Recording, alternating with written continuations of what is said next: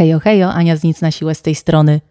Dzisiaj super temacik, jak odpieruchować dziecko, żeby to zrobić, ale się nie narobić.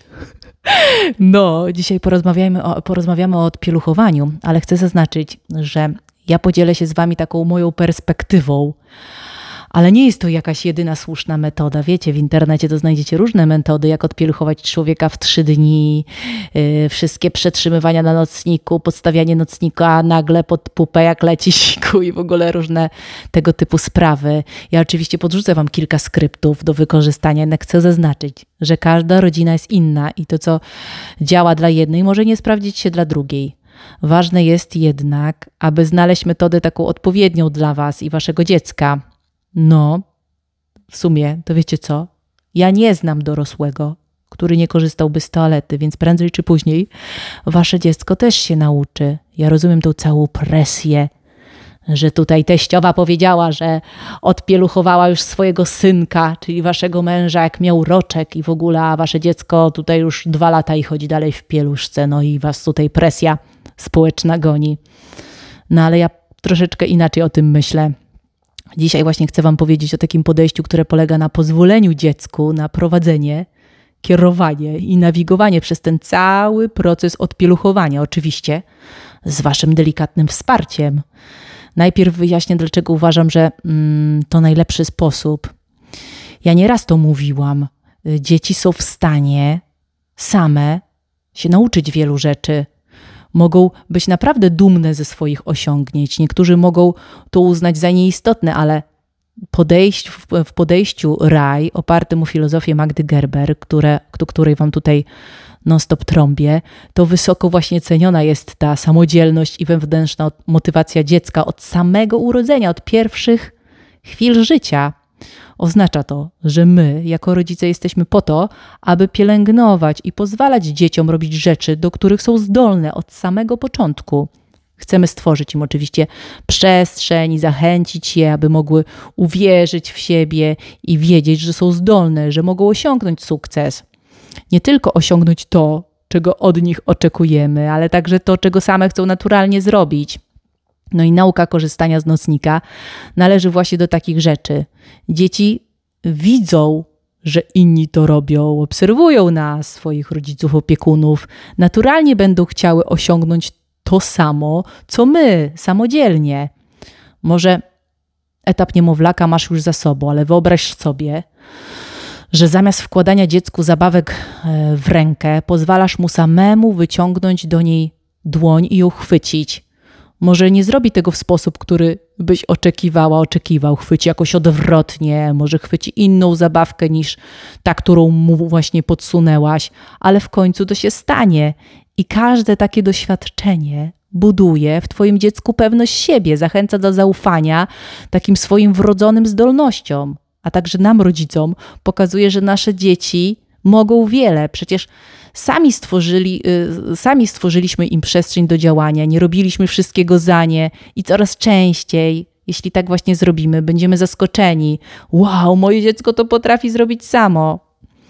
No i kolejnym powodem, dla którego wierzę w podejście dziecko prowadzi, jest to, że pomaga to nam uniknąć y, częstych, szczególnie w temacie odpieluchowania takich komplikacji no wielu, wiele rodziców, którzy właśnie do mnie pisze, doświadczyło oporu dziecka podczas nauki korzystania z nocnika. Próbowali pomóc, a człowiek się buntował. Bywa, że rodzice nawet nie zdają sobie sprawy, że ich oczekiwania są wyczuwalne przez dziecko. Może nie mówimy o tym wprost, ale dziecko czuje, że chcą, aby zaczęło korzystać z tego przeklętego nocnika. No i często też widzę, że próbujecie bezpośrednio kierować tym procesem, co skutkuje właśnie oporem. Na przykład piszecie mi wtedy: Pozwoliłam mojemu dziecku prowadzić, tak jak tutaj doradzałaś, ale ono nawet nie chce siadać na nocnik i mi odmawia. No jeśli ja widzę słowo odmawia, to to mi sugeruje, że dziecko zostało o coś poproszone lub czuje, że rodzic czegoś od niego chce, inaczej nie mogłoby odmówić. Co nie? No i pamiętajmy, że dzieci nie odmawiają, one odpowiadają na nasze działania i emocje, na nasze działania i emocje.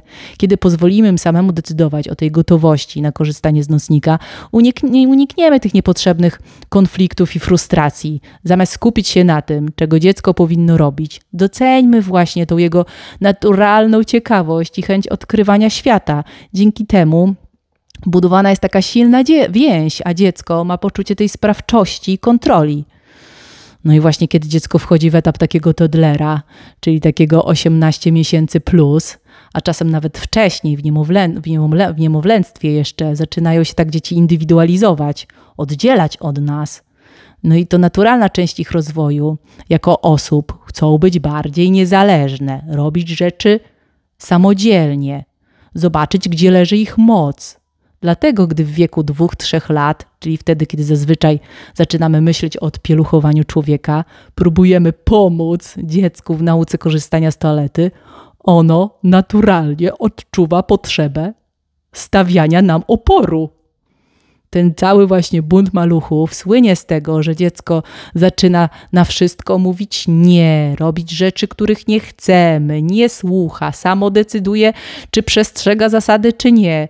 No ale to dla niego są zdrowe zachowanie, zachowania. Problem w tym, że podczas odpiluchowania nieświadomie gramy w tę grę, w której dziecko chce nam się przeciwstawić. Teraz zaczyna się buntować nie dlatego, że nie chce korzystać, nie chce nauczyć się korzystać z nocnika, ale po prostu dlatego, że chce się nam przeciwstawić, chce się nam sprzeciwić. No i zamiast więc walczyć z taką naturalną potrzebą dziecka do samodzielności, możemy ją po prostu wykorzystać. Pozwólmy dziecku do tego prowadzić, obserwujmy jego sygnały, pozwólmy mu samemu decydować, kiedy jest gotowy na tą, na tą zmianę. No i mały człowiek duma w tej swojej głowie, zawsze sobie lubię pomyśleć, chcę być sobą. Jeśli powiesz mi coś, albo jeśli wyczuję choć delikatnie, że chcesz, żebym coś zrobił, zrobię to na odwrót.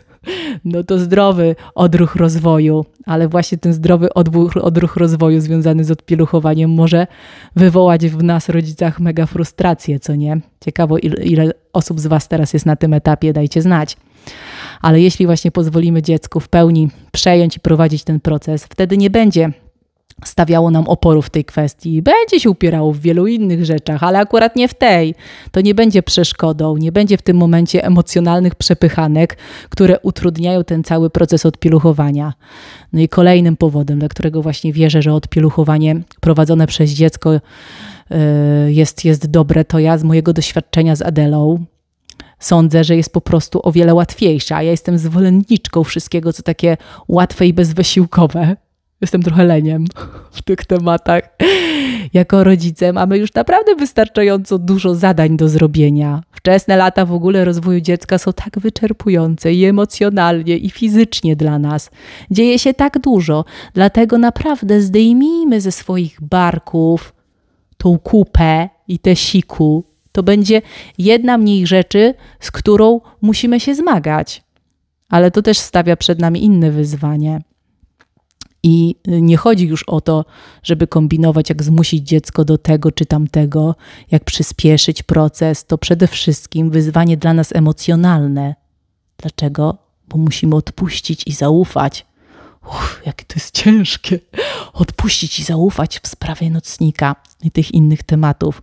Mówię o tym często w różnych właśnie kontekstach związanych z dziećmi, bo to nie jest łatwe. Mówię o tym właśnie dlatego, bo to jest mega trudne Czujemy, jakbyśmy odpuszczali kontrolę. Jak możemy tak naprawdę zaufać temu małemu tyci człowiekowi, żeby coś zrobił? A co jeśli nie zrobi? To wymaga od nas naprawdę dużej odwagi, te, to, cało, to całe zaufanie. Ale to właśnie w tym tkwi wyzwanie związane z odpiluchowaniem. Nie tylko powiedzieć sobie, że nie będziemy naciskać, ale naprawdę wierzyć w nasze dziecko. Ono tego dokona. Tak samo jak chwyciło zabawkę, którą odpowiednio, y, którą sobie tam wybrało, tak samo jak zaczęło chodzić, tak samo jak zaczęło mówić. Oczywiście nie mówię tutaj o żadnych takich problemach, gdzie widzimy, że postęp nie, y, nie następuje, nie? No ale dobra, właśnie to są te trzy powody, dla których ja sądzę, że odpiluchowanie powinny prowadzić dzieci. Po pierwsze, dzieci potrafią to zrobić i osiągnięcie autonomii jest dla nich bardzo zdrowe w tym temacie. Po drugie, nie chcemy, o ile się da, stawiać czoła oporowi maluchom, tym naszym maluchom.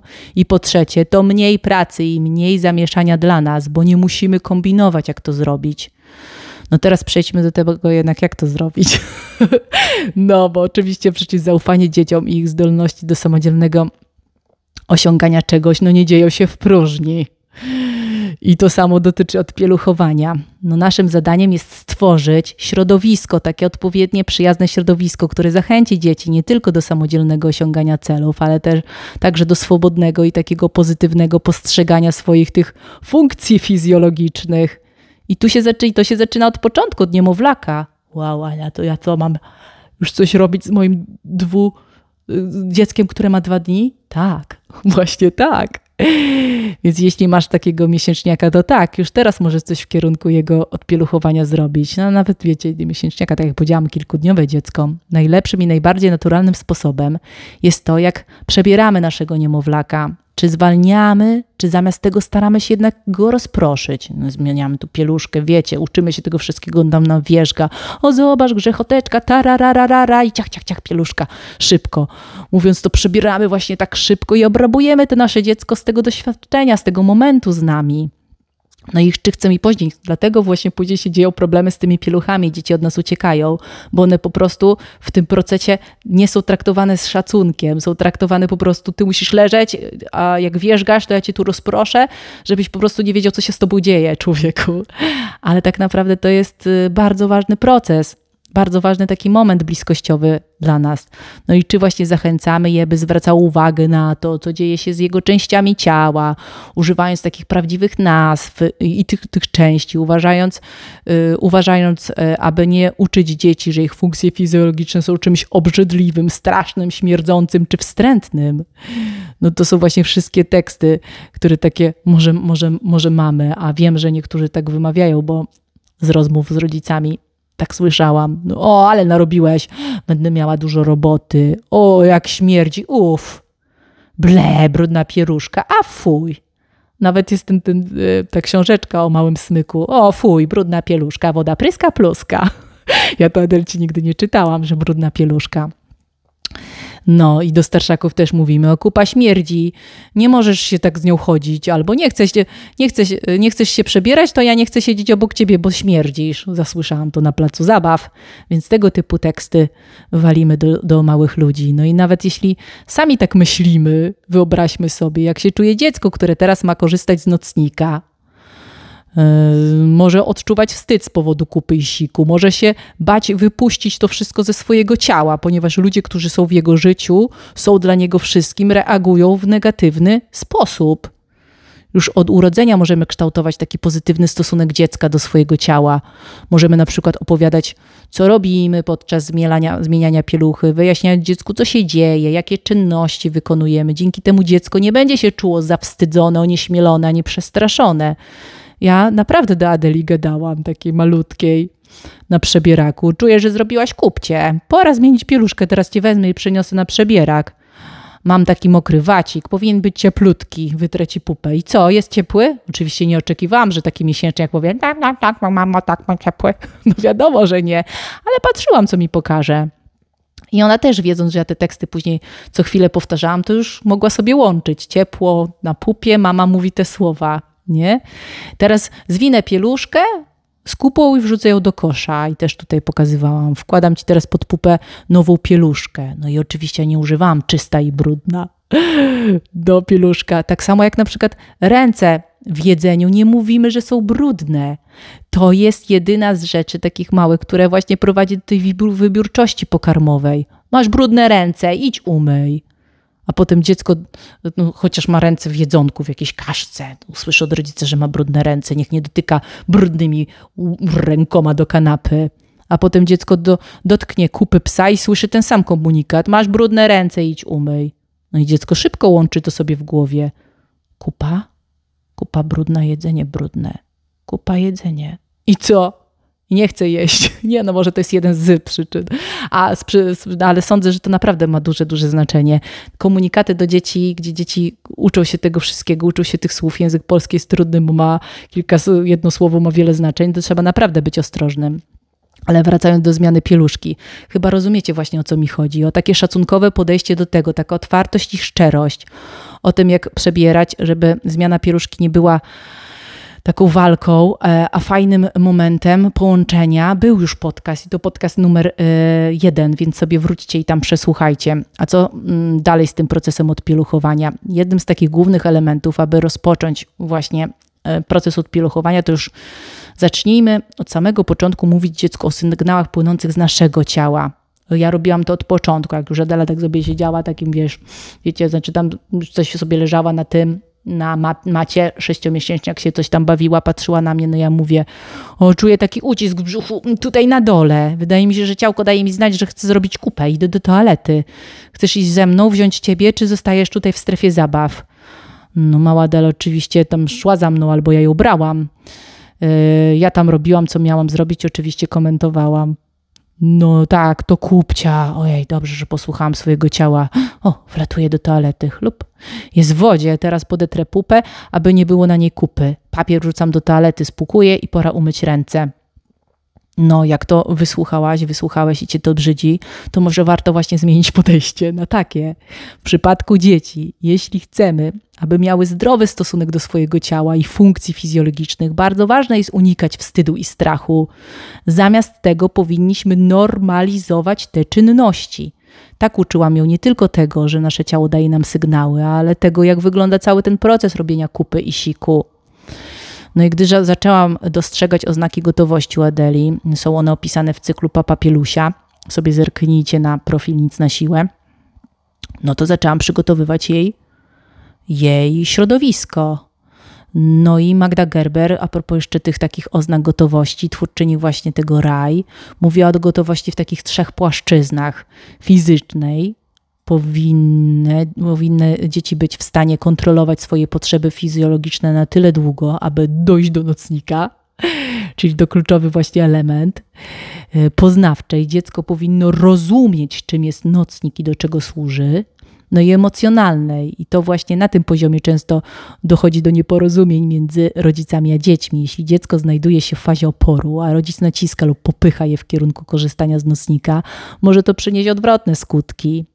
Musimy zatem pamiętać, że te wszystkie trzy aspekty fizyczny, poznawczy i emocjonalny muszą być gotowe. Nie możemy przyspieszyć tego procesu, który podobnie jak wiele innych etapów rozwoju dziecka nie jest yy, linearny.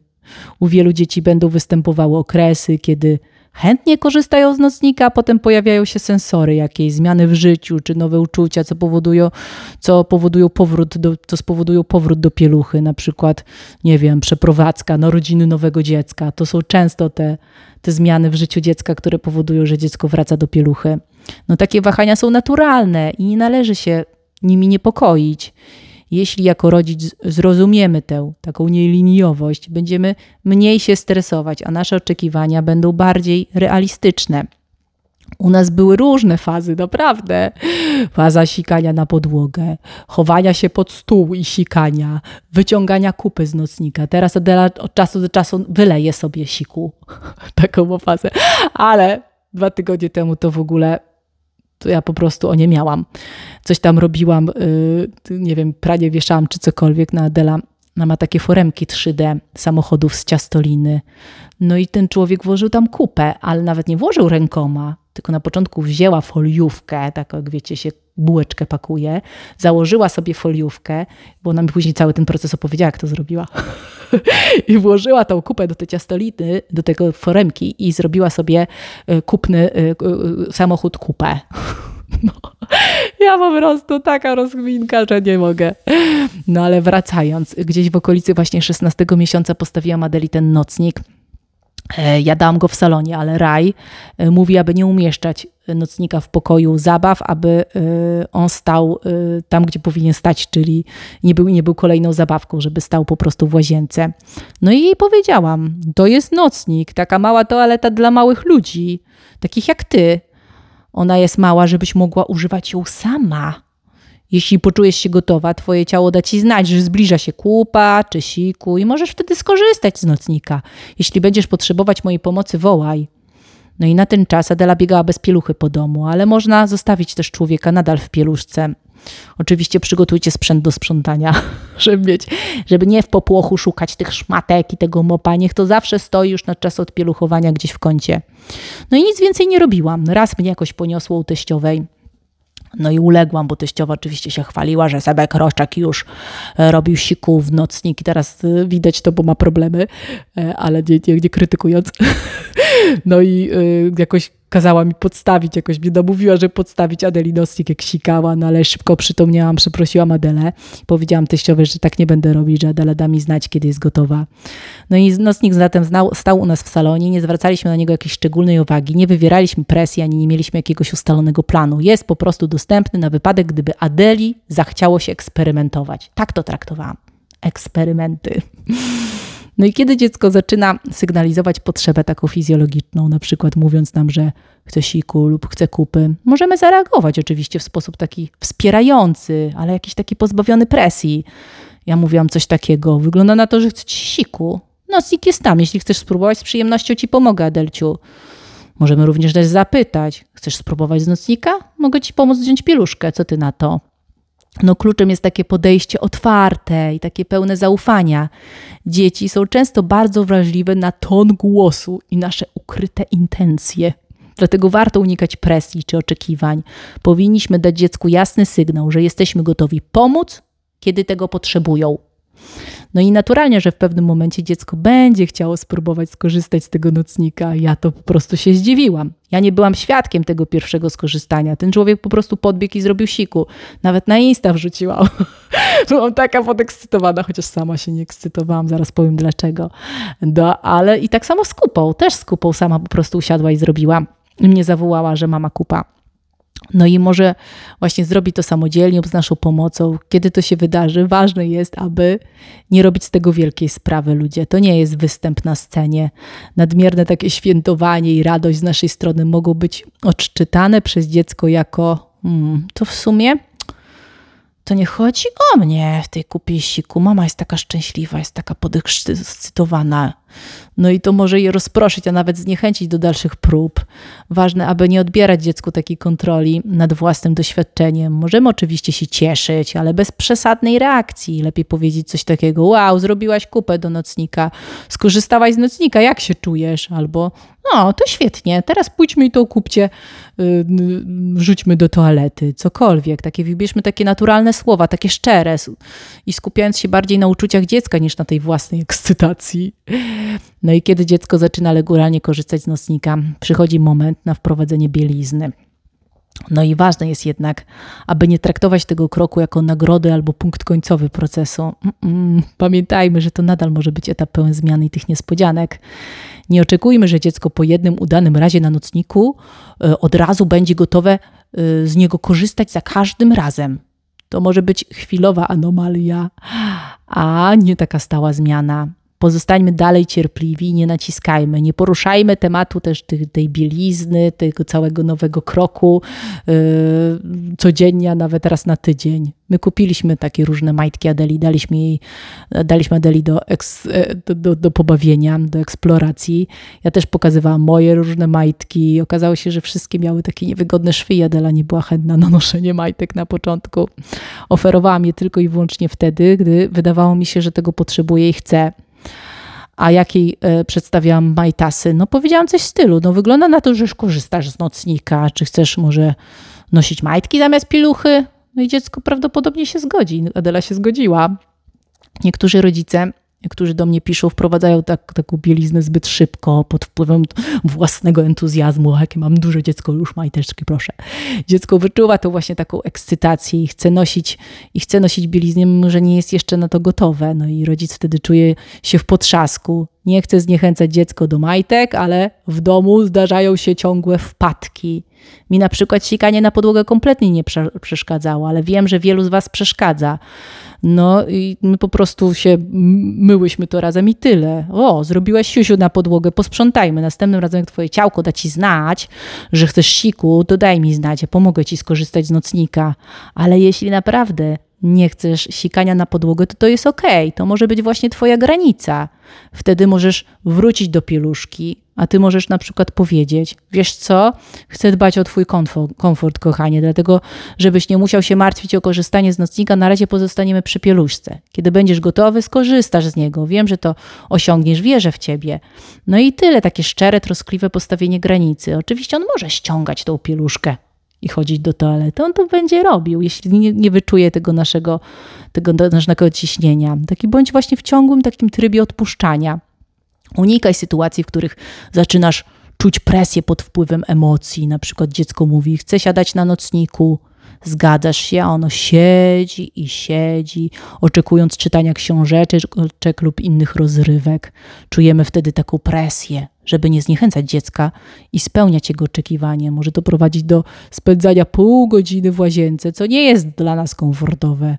No i dlaczego tak się dzieje? Często właśnie boimy się, że proces samodzielności jest delikatny, taki wrażliwy. W rzeczywistości delikatne są głównie emocje związane z nim.